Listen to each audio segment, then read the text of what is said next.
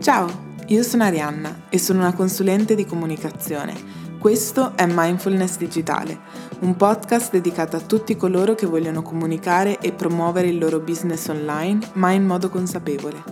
Parliamo di marketing digitale, social media, produttività, ma anche benessere per riuscire ad avere una vita bilanciata tra sogni e realtà. Hello beautiful people, bentornati in un nuovo episodio di Mindfulness Digitale. Nell'episodio di oggi voglio parlarvi di greenwash. Con greenwash si intendono tutte quelle azioni fatte dalle grandi aziende verso l'ecosostenibilità, ma che sono considerate dal pubblico solo una scusa per, diciamo, pulirsi la coscienza. Uh, la mh, mm, riflessione che vi voglio portare oggi è per vedere se tutte queste azioni, ovvero quando una, un'azienda decide di compiere un passo verso l'ecosostenibilità ma che non è in realtà completo, siano delle decisioni che possono essere considerate greenwash oppure se c'è qualcosa di positivo all'interno di tutto ciò. Ho fatto un piccolo sondaggio sulle Instagram Stories, se non mi seguite ancora su Instagram fate male, rimediate subito, seguitemi at testiarianna, io vi faccio un sacco di domande anche riguardo ai contenuti che, che poi vi, vi, vi, ripropongo, quindi uh,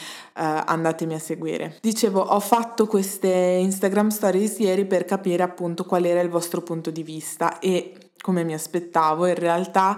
molti di voi hanno votato per greenwash. Quindi eh, oggi voglio fare un po' l'avvocato del diavolo, o meglio, voglio analizzare con voi e darvi un punto di vista differente per farvi capire che in realtà ehm, giudicare troppo presto un'azione di questo tipo può essere um, può non essere la scelta giusta. Allora, questa riflessione in realtà nasce da una conversazione che ho avuto con una mia amica e collega marketer e um, lei lavora per un'azienda che appunto aveva scelto di fare dei miglioramenti interni per essere più ecosostenibili, ma aveva paura a comunicarli per uh, appunto il timore di essere categorizzata come greenwash. Quando mi ha raccontato tutto ciò, la prima cosa che mi è venuta in mente è che in realtà uh, fosse necessario comunicare nel modo giusto, ovviamente, questa scelta per due motivi. La prima perché il consumatore deve essere a conoscenza dell'evoluzione che l'azienda fa e dei valori aziendali, di ciò che diventa veramente importante per l'azienda portare avanti, così da poter fare una scelta eh, consapevole e allo stesso tempo perché specialmente quando si tratta di grandi aziende che sono un po' il punto riferime- di riferimento nella loro categoria merceologica, ehm, è importante comunicare quel- queste scelte perché settano un po' un esempio da seguire e eh, seguire un esempio verso l'ecosostenibilità non può che essere qualcosa di positivo per la situazione attuale che viviamo. Quindi trovo che eh, questa scelta di categorizzare tutto a priori come greenwash sia negativo perché poi porti le aziende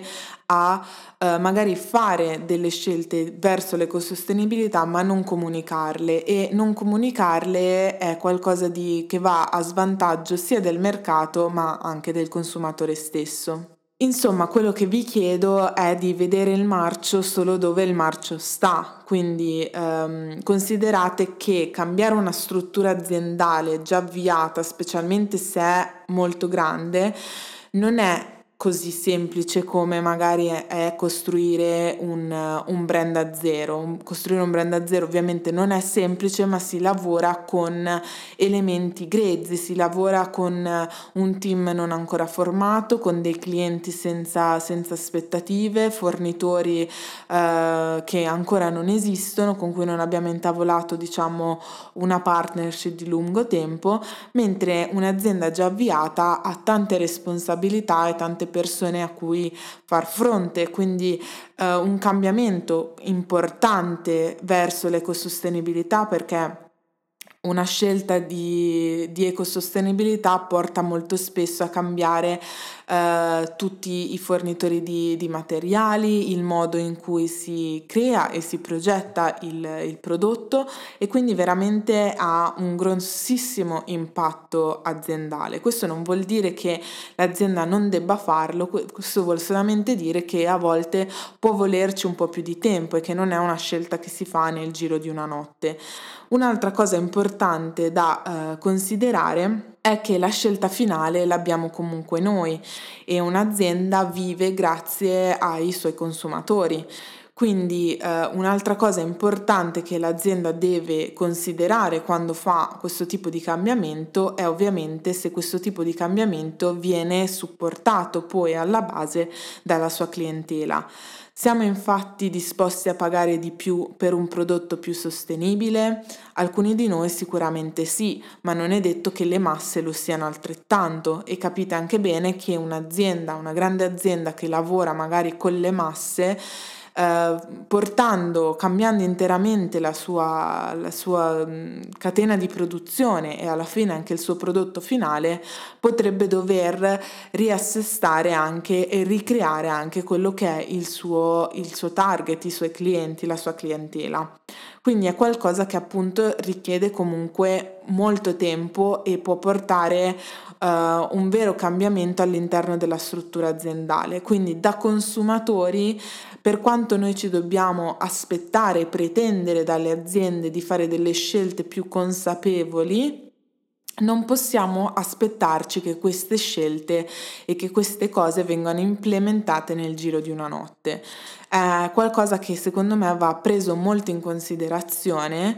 perché ehm, molto spesso tendiamo a giudicare cose che non conosciamo e senza, prende, senza renderci conto che magari se ci trovassimo noi nella stessa situazione non sarebbe così facile come immaginiamo. In tutto ciò la parte importante quando un'azienda fa un grosso cambiamento come quello di abbracciare una missione di ecosostenibilità è sicuramente la comunicazione. L'azienda deve imparare a comunicare e a prendersi le responsabilità delle sue scelte passate, a raccontare il cambiamento che sta intraprendendo, comprese le sue difficoltà, in modo che l'utente sia consapevole di ciò che l'azienda stia passando e possa giudicare eh, su dati reali e non su eh, presunzioni fittizie. Uh, quindi compito dell'azienda è comunicare al meglio il suo cambiamento,